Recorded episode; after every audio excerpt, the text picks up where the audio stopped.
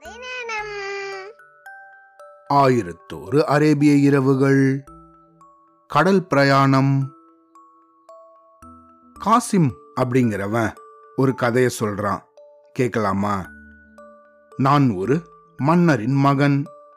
என்னோட பேர் காசிம். என் தந்தைக்கு அப்புறமா எனக்கு தான் பட்டம் கட்டினாங்க. நான் ராஜ்யபாரம் நடத்திட்டு வரும்போது கடல் பிரயாணத்துல எனக்கு அளவற்ற பிரியம் இருந்து வந்துச்சு. இதுபடி ஒரு சமயம் ஒரு பெரிய கப்பல் ஒன்று கட்டிக்கிட்டு என்னோட பயணத்தை துவங்கினேன் சுமார் ஒரு மண்டலம் வரைக்கும் அதாவது ஒரு மண்டலம்னா நாற்பத்தி எட்டு நாட்கள். சரியா? இது போல சுமார் ஒரு மண்டலம் வரைக்கும் எங்க கப்பல் எந்தவித தொல்லையும் இல்லாம நல்லபடியாக போயிட்டு இருந்துச்சு. ஆனா அதுக்கப்புறமா தான் எங்களை கெட்ட காலம் சூழ்ந்தது. ஒரு நாள் கடுமையான புயல் வீசவே எங்களோட கப்பல் திசை தப்பிடுச்சு. நாங்க எந்த இடத்துல போயிட்டு இருக்கோங்கிறதே தெரியாம போயிட்டு இருந்தோம் அப்படி நாங்க போயிட்டு இருந்தோம்போது கடல்ல சுத்தி எங்க பார்த்தாலும் சிவப்பு நிறத்துல பல உருவங்கள் தெரிஞ்சுது. இத பார்த்த நானு கப்பலோட தலைவனை கூப்பிட்டு இதெல்லாம் என்ன? அப்படின்னு கேட்டேன். எங்க கப்பல் தலைவனும் இத பார்த்ததும் பயங்கரமா சத்தம் போட்டு அரசே ஆபத்து ஆபத்து அப்படின்னு சொன்னான் நானும் திடுக்கிட்டு என்னாச்சு? விஷயத்த சொல்லுங்க அப்படின்னு கேட்டேன். அதுக்கு அந்த கப்பல் தலைவனோ அரசே இப்ப நம்ம ஒரு மந்திர மலையை நெருங்கிக்கிட்டு இருக்கோம்.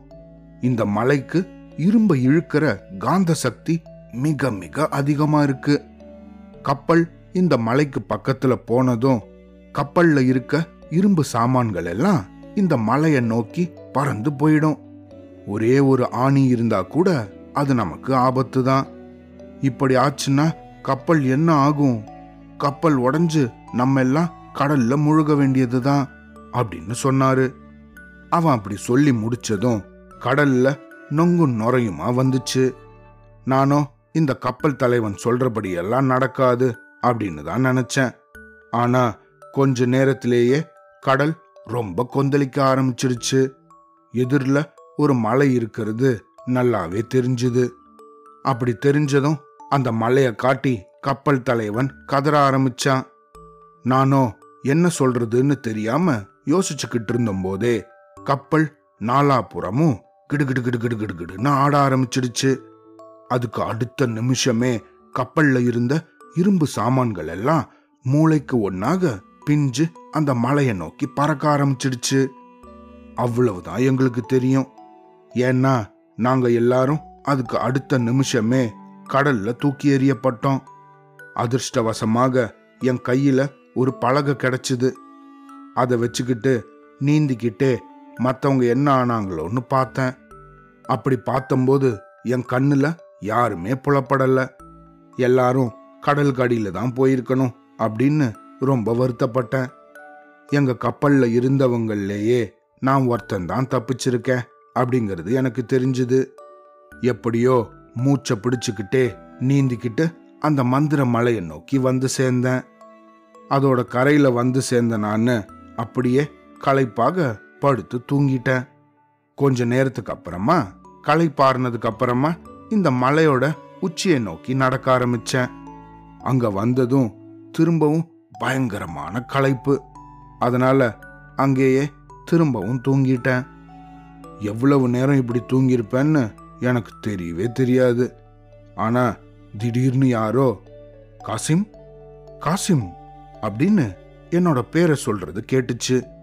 நானோ கண் விழிக்க முடியாம யார் அது அப்படின்னு கேட்டேன். மகனே பயப்படாத. நீ தூங்கி எழுந்ததும் உன் காலடியில இருக்கிற பூமியை தோண்டு. கொஞ்சம் ஆழமா தோண்டுனதும் ஒரு பித்தளை வில்லும் அம்புகளும் கிடைக்கும். அதுல இருக்கிற அம்பு ஒன்று எடுத்துக்கிட்டு மலையோட உச்சிக்கு பக்கத்துல இருக்க குகைக்கு வா. அந்த குகையோட வாயில்ல ஒரு ஆள் நிக்கிறது தெரியும். அவனோ குதிரை மேல உக்காந்துருப்பான். நீ அவனுக்கு குறி வச்சு அந்த அம்பை விடு. அவன் அம்படி பட்டதும் மயங்கி விழுந்துருவான். விழறவன் கடல்ல தான் விழுவான். உடனே இந்த மந்திர மலையோட நாச சக்தி எல்லாம் போயிடும். ஜீவராசிகளுக்கு நீ மகத்தான சேவை செஞ்சவனாவ. அவன் கடல்ல விழுந்ததும் கடல் பொங்க ஆரம்பிக்கும். இத பார்த்து நீ பயப்படாத. கொஞ்ச நேரம் நீ பொறுத்திருந்தன்னா பொங்குற கடல்ல இருந்து ஒரு படகு ஒன்னு வெளிப்படும். அந்த படகுல ஒரு ஆள் உக்காந்துருப்பான். அவன்கிட்ட நீ எதுவுமே பேசாத. பேசினாலும் கடவுளோட பெயரை அவன்கிட்ட சொல்லவே சொல்லாத. அவன் படகுல நீ ஏறிக்கோ. உன்னை பத்து நாட்கள் வரைக்கும் அவன் படகுலையே வச்சிருந்து எங்கேயோ கூட்டிட்டு போவான்.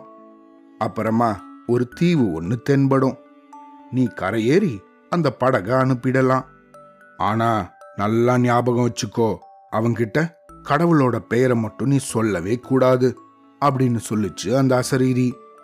அசரீரின்னா நம்ம முன்னாடியே கதைகள்ல கேட்டது போல உருவம் இல்லாம ஆகாயத்திலிருந்து எழற ஒரு குரல். சரியா? இது போல இத்தனை விஷயங்களும் காசிம் கிட்ட ஒரு அசரீரி சொல்லி முடிச்சுது. அப்புறமா காசிம் தொடர்ந்து சொல்றான். இதுக்கப்புறமா நான் கண் முழிச்சு பார்த்தம்போது என் பக்கத்துல யாருமே இல்ல. ஆனா இந்த அசரீரி தெய்வ வாக்காக தான் இருக்கும் அப்படின்னு நினைச்சு அது சொன்னபடியே செஞ்சேன். கொஞ்ச தூரம் தோண்டினதும் அந்த அசரீரி சொன்னபடி பித்தளை வில்லும் அம்புகளும் தென்பட்டுச்சு. அதை எடுத்துக்கிட்டு நேராக குகையோட வாயிலுக்கு ஓடினேன். அந்த இடத்துல குதிரை மேல உக்காந்துருந்த ஒருத்தன் இருந்தான். அங்கிருந்து கொஞ்ச தூரத்துல நின்னபடியே அம்பு ஒன்னு எய்தின மொத அம்புலையே அவன் தலை குப்புற கடல்ல விழுந்தான். உடனே கடல் மலை உச்சி வரைக்கும் பொங்கி வந்துச்சு. இத பார்க்க எனக்கு ஒரே பயமா இருந்துச்சு. ஆனா தெய்வ நம்பிக்கை இருந்ததால நான் ரொம்ப பயப்படல. கொஞ்ச நேரத்திலேயே ஒரு படகு என்னை நோக்கி வந்துச்சு. நான் ஒன்னும் பேசாம அதுல ஏறிக்கிட்டேன். அந்த படகோட்டி என்னை பத்து நாட்கள் வரைக்கும் படகுல வச்சு எங்கேயோ கூட்டிட்டு போனான் பதினோராவது நாள் எங்களுக்கு ஒரு கரை ஒன்று தென்பட்டுச்சு. அதை பார்த்ததுமே நான் எல்லா எச்சரிக்கைகளையும் மறந்துட்டு அல்லா உன்னோட கருணையே கருணை அப்படின்னு கத்திட்டேன். இதுதான் நான் செஞ்ச தப்பு. அவன் இதை கேட்டதும் படக அப்படியே கவுத்துட்டு என்னையும் தண்ணியிலேயே மூழ்கடிக்க செஞ்சுட்டான் அப்படின்னு காசிம் சொல்லி முடிச்சான். இதுக்கப்புறமா என்னாச்சுன்னு அடுத்த கதையில கேட்கலாம் அவ்வளோதான்